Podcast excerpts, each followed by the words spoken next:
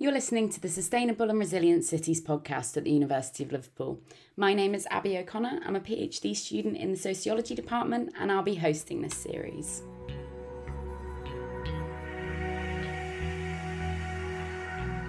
And welcome to today's episode. Here with us today, we have Ronnie Hughes, a PhD student in the Sociology, Social Policy and Criminology Department here at Liverpool.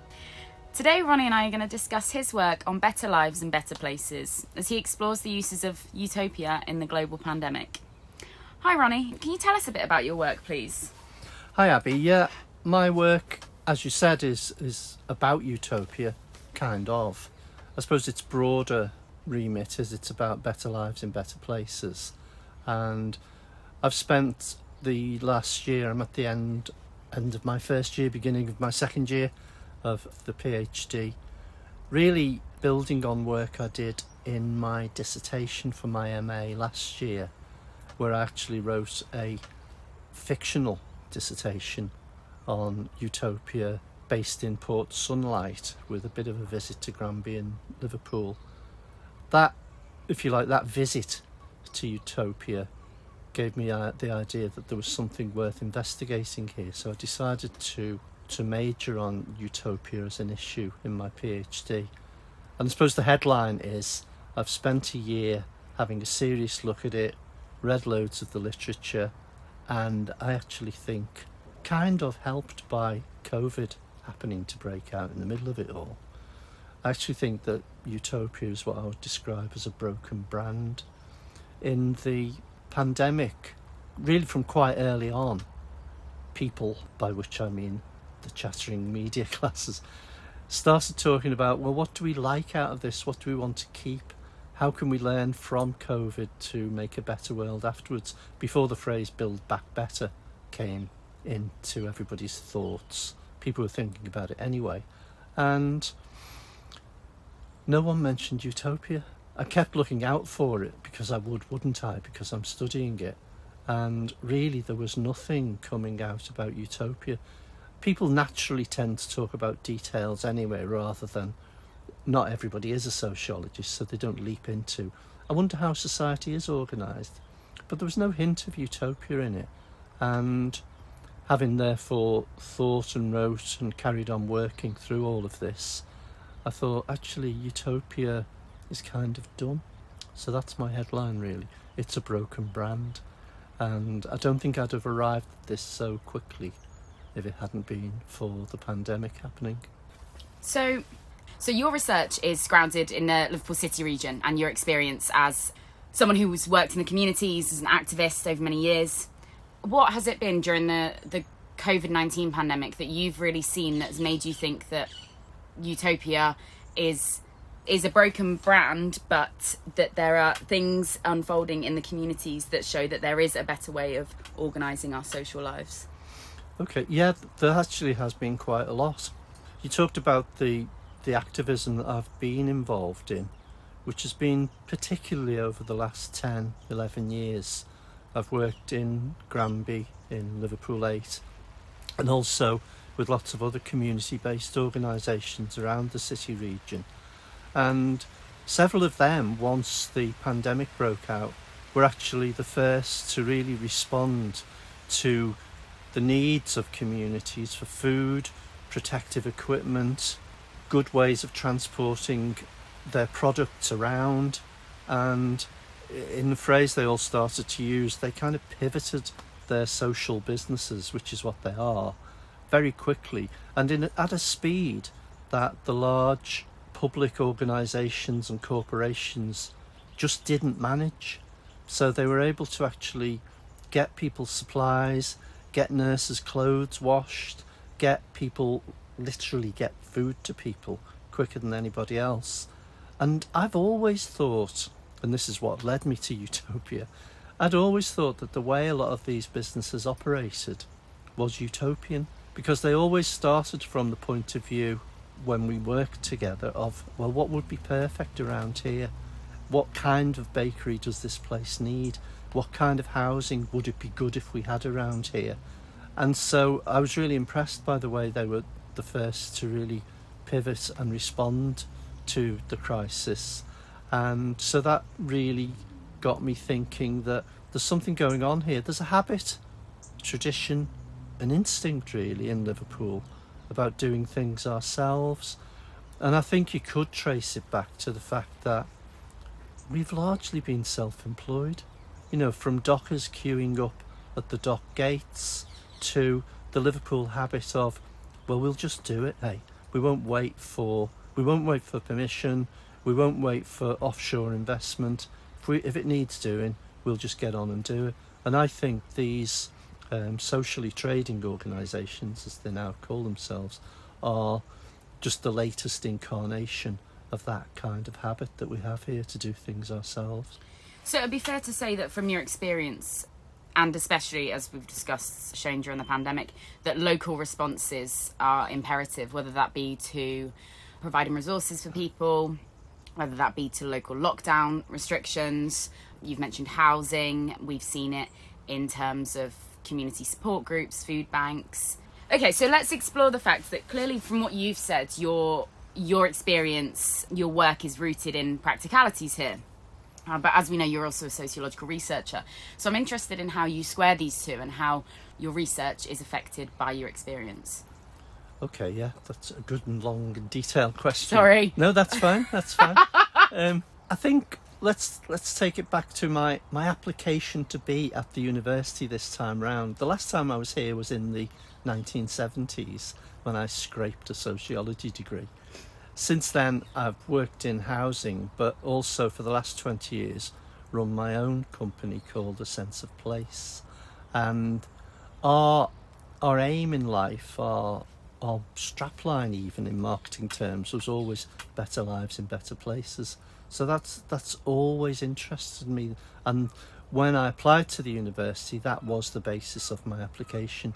I want to, if you like, take some time to step back from being a frontline activist and have a think about how this better lives in better places happens.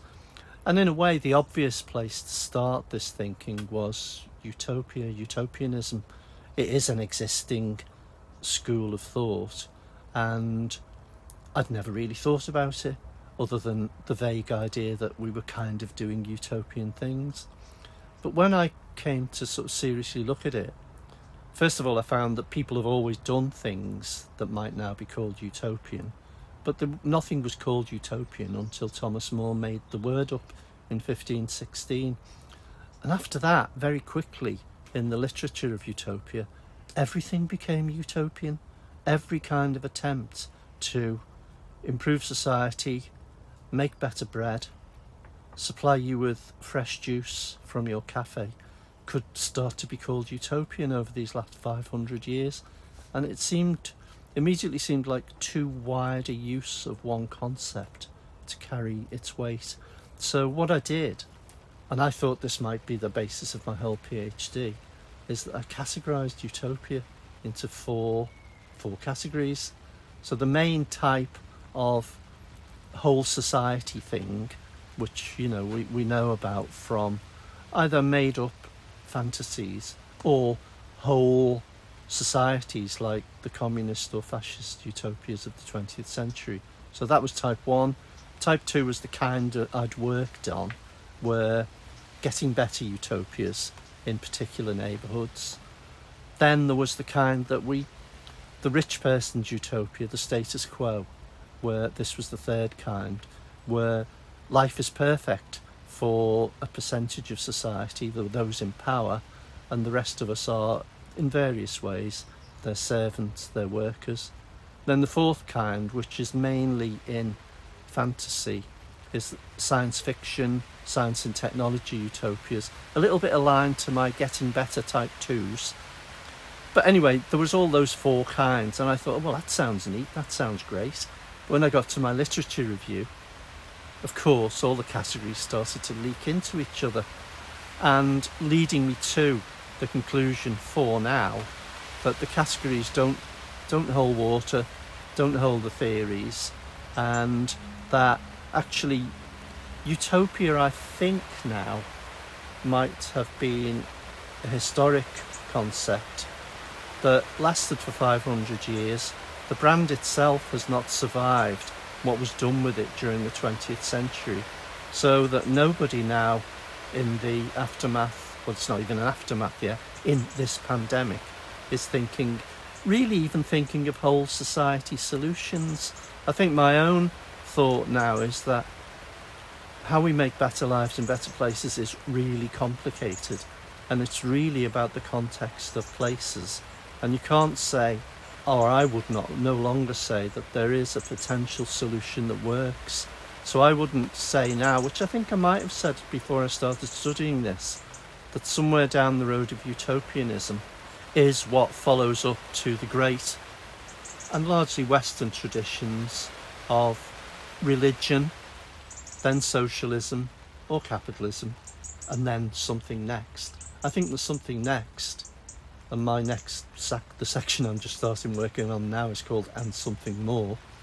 I think there's something next is complicated.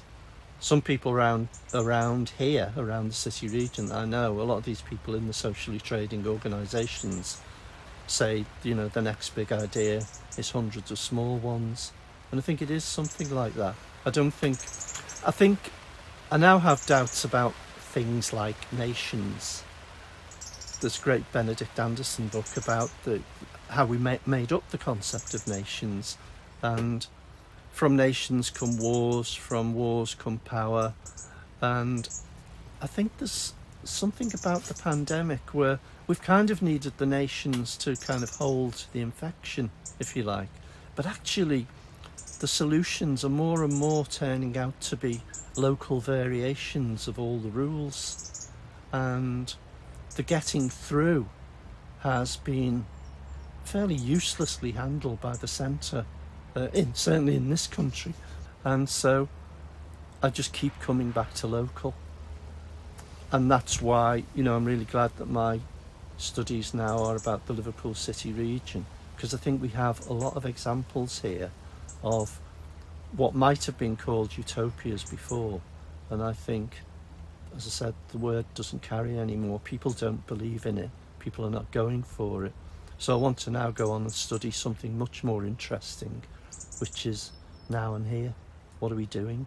So then, would it be fair to say that in practice, actually, it's less about a grand theory or idea or concept, and actually, what's crucial is the people that are running that idea or socially trading organisation or community land trust that actually it's the people and the relationship they have to each other and to the place in which they are that is the most important aspect of moving forward and creating these better lives and better places. Yeah, I think it is. I think uh, a concept that's very rarely mentioned in in these situations. For example, in Granby Four Streets, we we made up the idea of us being a community land trust, and when that worked quite publicly, and we we not only did up the houses, we won the Turner Prize, and you know became famous for five minutes. A lot of people then immediately started saying, "Oh, community land trusts must be the the answer," but we never thought they were. That was just a convenient way of us calling ourselves something new, and having an identity and yeah getting hold of, of some land. But the real essential concept there and at home baked in Anfield and at Kitty's laundrette and the other things I've been involved in has actually been friendship.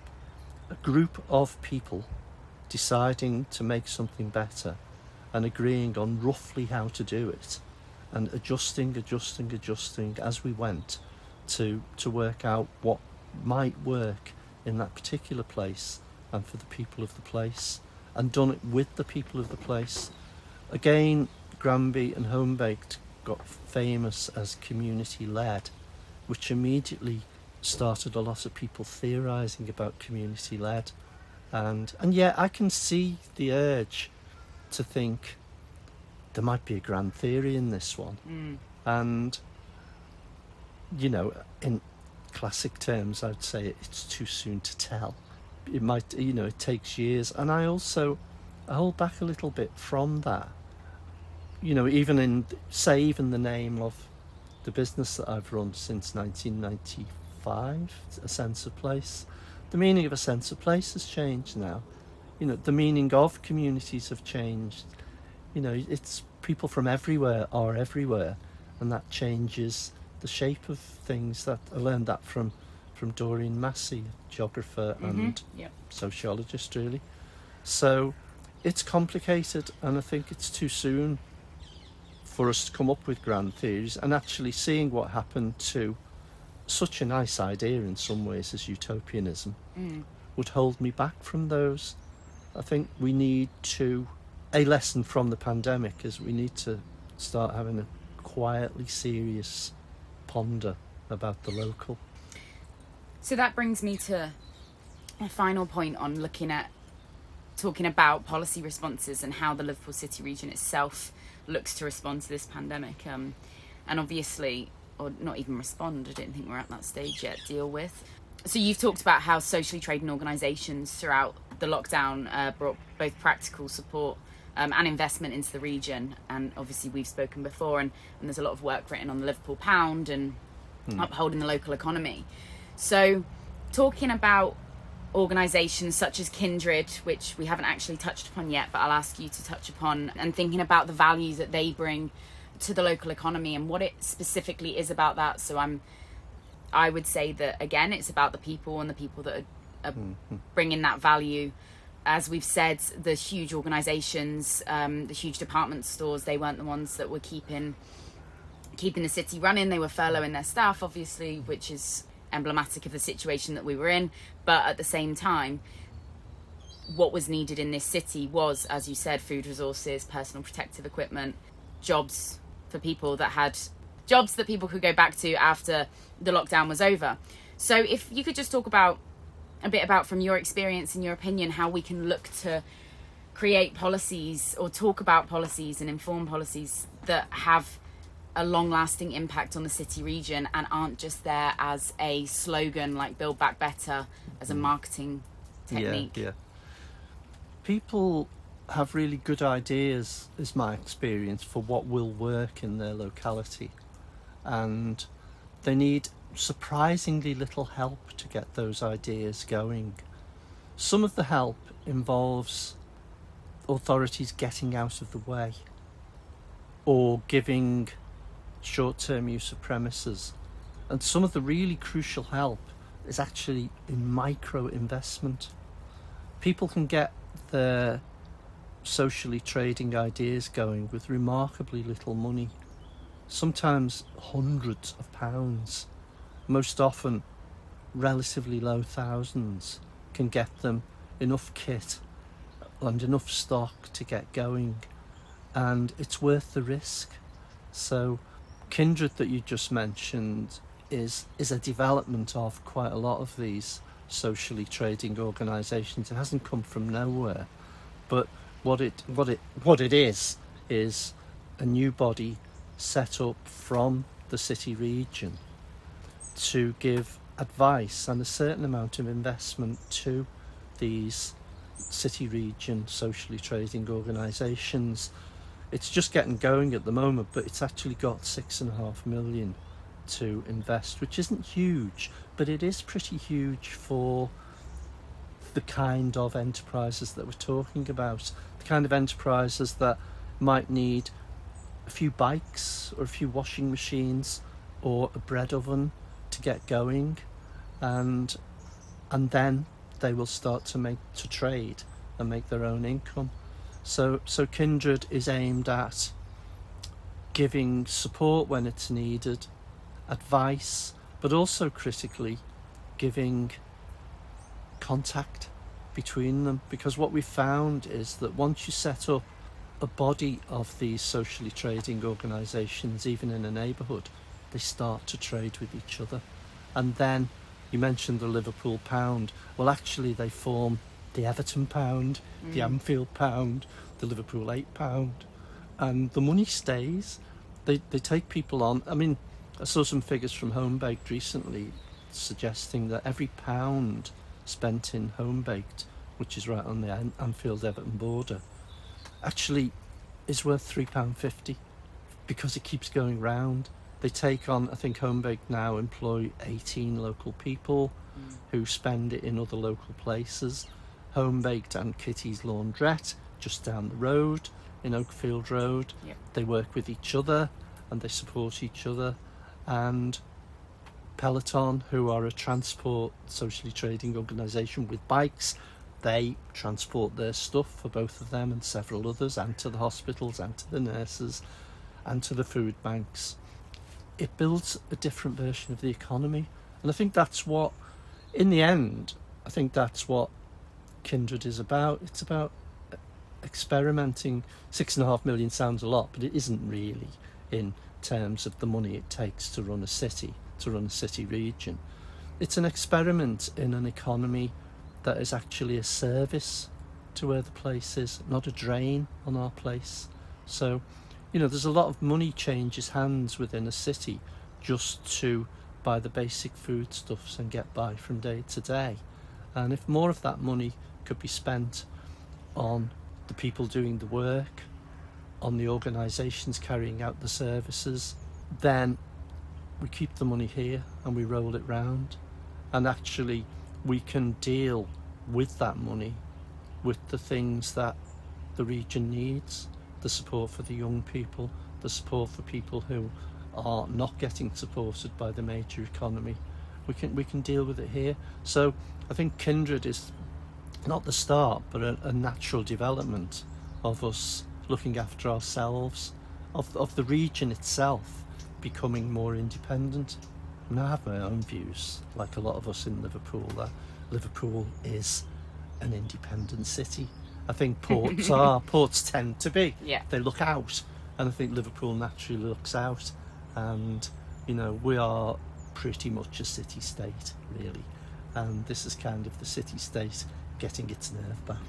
Yeah. Okay, so that's amazing. Everything that you've said, I think, is so interesting um, and really crucial in terms of thinking about how this city has coped through the pandemic um, against some pretty difficult circumstances in terms of funding or they're in lack of from central government and other issues. Um, and I think what's really clear here, and I think the takeaway from it, is that the local is crucial um, and the control must come from within the Liverpool City region. And even when we have organisations like Kindred that are working as a support system, those who are running Kindred, as, as we know, have been working within the city for decades. And I think that aspect of it is a really crucial way. It's not investment coming from offshore, it's not coming from Whitehall, and it's not being dictated from people that don't know the city and don't live within it. It's it's from within it, and that's what will keep us going. Thank you so much. Is there anything else that you would like to add? Yeah, just like I would like to add one thing. Um, as you might be able to tell from the sounds in the background, I'm actually speaking to you from our allotment. This is an allotment that Sarah, my partner, and I have, and I've I've worked here all the way through the pandemic, through as you could maybe hear now through through rain and wind and bird song and everything, and I suppose in answer to the unasked question, which I kind of asked myself earlier on, what would you keep from this? This is this is kind of I've I've really, I mean the pandemic's been really frightening, but I've enjoyed this little this bit of it, having a really quiet, peaceful place to work, and and actually mixing in my theoretical work with gardening work. I actually have a theoretical base for this as well, which is a philosopher called Marilyn Strathern, who her, her thing is that in any field of study, why don't you bring in good theorists and good thoughts from other fields of study, much like in an allotment where I will literally leave this place where I'm sitting, walk out into the garden and see which plants are bouncing back, why, like which theories are working. And I think that gave me that Strathernian approach gave me the thought that, okay, well, if the field of utopianism is perhaps part of a broken brand, what can I bring into it now? And as well as bringing in theorists from other areas like Strathern's an anthropologist, I'm actually now bringing in Granby and the people of the Liverpool City region to see, well, given what by any of our standards is a huge crisis, one of the biggest crises we've all faced in our lifetime. What are we doing about it here? And I think that's a really crucial point, and I think it definitely links to the whole purpose of this project that we've set up. It's about looking at how we, as PhD students who pre COVID weren't necessarily doing things that were even, for some of the students that we're going to have on, weren't necessarily even doing projects that related to the city region, but it's asking mm. ourselves how can we use our expertise, our research, our own thoughts, and apply it to a situation to help out the place that we live in. And I think it's very easy, especially for younger students that are more transient in terms of where they live and where they come from mm-hmm. and what universities and cities they live in. It's very easy to kind of trundle along in university life and not really reflect on the place in which you live and Yeah, what you yeah. what you can offer it and what mm. you can do for it. And I think that the you know the COVID-19 pandemic has been difficult in so so many ways and has affected people really unequally as we know and, and as we'll continue to talk about throughout this project. But i think what it has shown is that it gives people the opportunity to think about what they can offer if they can offer it mm. and, and how we can go about doing that and how when we are on the other side of this however that may look whenever that may, may be what we can take from it and continue throughout our lives. As you said you know you'll probably continue working at your allotment in in more peace than you get in our office. Um, Yeah, I think, I mean, obviously, you know, the space, the university is important, it's a great resource, and I really, really miss the library. yeah, Um, but this has shown me that, you know, you can do good work anywhere, and actually, we now have to, as well as the university, we have to have other places. So, there we are. So, yeah. amazing. Thank you so much for joining us today.